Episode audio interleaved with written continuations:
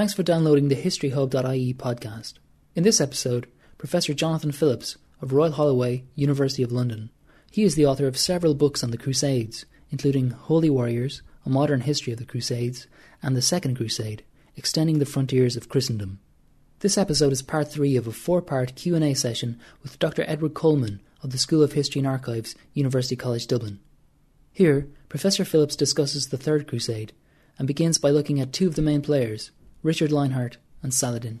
Yeah, they are the two name recognition individuals involved in it, in part because they were great men and they both also got people who write about them. They both got uh, in their in their entourages, uh, as, you, as your colleague Michael Staunton uh, works on the, the English uh, chroniclers. Mm. Um, Richard does have people who write up his, his deeds, but beyond that, he gets written up in other narrative histories across Europe. He's the first English king to really make an impact on the international stage, to be reported and written about across Europe. And he's also written about in the Muslim world, because Saladin has several people who are close associates of him who um, write very much. Uh, very positively about him. Sometimes you, you, you, have to be very careful how you approach that material. The uh, the rare and excellent deeds of Saladin or something like that. I think one of them's called. So you, you, are getting a heads up as to where it's where it's coming from. And of course, a great man needs a great opponent. You can't. It's, it's no big deal for me to, to as, a, as a great warrior to duff up somebody who's hopeless. How heroic is that? It's not. You have to be against a great man to be a great man. But that aside, there is a clear consistency in the narratives that they are both very formidable figures.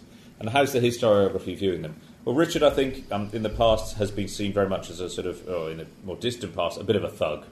Um, if we'd have had more time, I'd have asked you what words you associate with Richard the Lionheart, and I suspect you'd have come out with sort of brave, strong, a bit reckless, that kind of thing. I think that the work of John Gillingham as the historian who really has, has transformed this, he has Richard as a great diplomat, he has him as a very, very careful administrator and a very cautious warrior. Richard avoids fighting battles. Um, he's known for his bravery in battle, but the few battles he fights, he's pushed into. He reacts, and when he is then forced into battle, yes, he is extremely dangerous, very brave, fights from the front.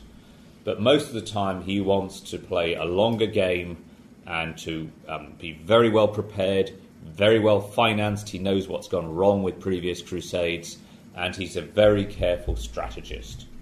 And I think that's the side of him that has been ignored by popular perception of him. He's, he's the great hero with the great two handed sword, and, and that's the image of him. Well, yes, when you push him, but there is so much more to him than that. Saladin is somebody who perplexes historians and is very much in use in, in the modern Muslim and uh, modern Islamic and, and, Arab worlds today. In the last 10 years, you'll find three academic biographies about Saladin. Uh, his statue put up in the 1990s outside the citadel of Damascus. Saddam Hussein uh, invoked his, his name a lot. Osama bin Laden, uh, Islamist, invoked his name a lot. And in fact, the, the head of the CIA chasing bin Laden said, oh, you know, the way that bin Laden sort of shares his struggles with his people, his troops, he's almost as if he's a modern day Saladin. That's coming from the head of the CIA unit chasing him. Um, he is the subject of, he was the subject of a major musical in Damascus uh, in 2009, which I was lucky enough to see. Uh, a musical in Baalbek in 2011, complete with AK 47s and live horses and uh, he's the subject of a, a kids' cartoon, a 22 part children's cartoon produced by Al Jazeera and Malaysian television. You can find it on the web. It's, it's, it's a, and he's an example for young kids to live their life. You know, his, his um, honesty, his generosity, and his, his sense of honour are examples for us all. Yeah, this guy died in 1193. This is pretty intensive use of him in, in modern world, and I could give you many more examples. But what motivated Saladin is, is the key question that sort of underlies Eddie's point to me, and, and how has he been viewed? There was a man called Ehrenkreutz who wrote in the 70s, I think, who really uh, was quite cynical about him and said that he was simply a, an empire builder. He feathered the nest of his own dynasty, he usurped his patron, uh, this man Nuruddin, who I mentioned, and uh, when Nuruddin died, brushed his successors aside and looked after himself. You can also see him as, as or, or do you take all of Saladin's propaganda and you have him as a, as a jihad warrior, a selfless warrior for Islam? And without wishing to sound like I'm sitting on the fence, uh, I think both of those are true. And I don't think it's, in fact, a relevant question to ask whether he was one or the other. In fact, it's, it's entirely the wrong question to ask.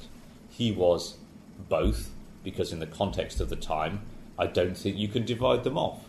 If you are going to be a powerful figure, you do use your family to um, boost your authority. That is what happens in, in, in the Near East. That is the way that those societies work. Is Saladin a sincere Muslim and he wants to regain Jerusalem, the third most important city for the Islamic faith, for his people? Yes, absolutely. Does he use the jihad as a way of pulling together a confederation of the Near East? Yes, he does. He spends a lot of time fighting Muslims with the aim of then removing the Crusaders from the Holy Land. And I don't think he, he, he is criticised from time to time by his people for fighting Muslims too often, but he uh, does, in a sense, fulfill his aims and remove the Crusaders from, from Jerusalem, remove the Franks from Jerusalem. And he does ultimately fend off the Third Crusade for all Richard the Lionheart's bravery and, and the, the mass size of the Third Crusade and the military defeats that he suffers. He's not a very good general, frankly. He, they went home, didn't they? And I've still got Jerusalem. I think that's that's the way um, you should view him. I, I think he, he is a creature of his time, and he is very pragmatic. He's a gifted diplomat. That is his great strength. Is is pulling people together and bringing them together under one cause.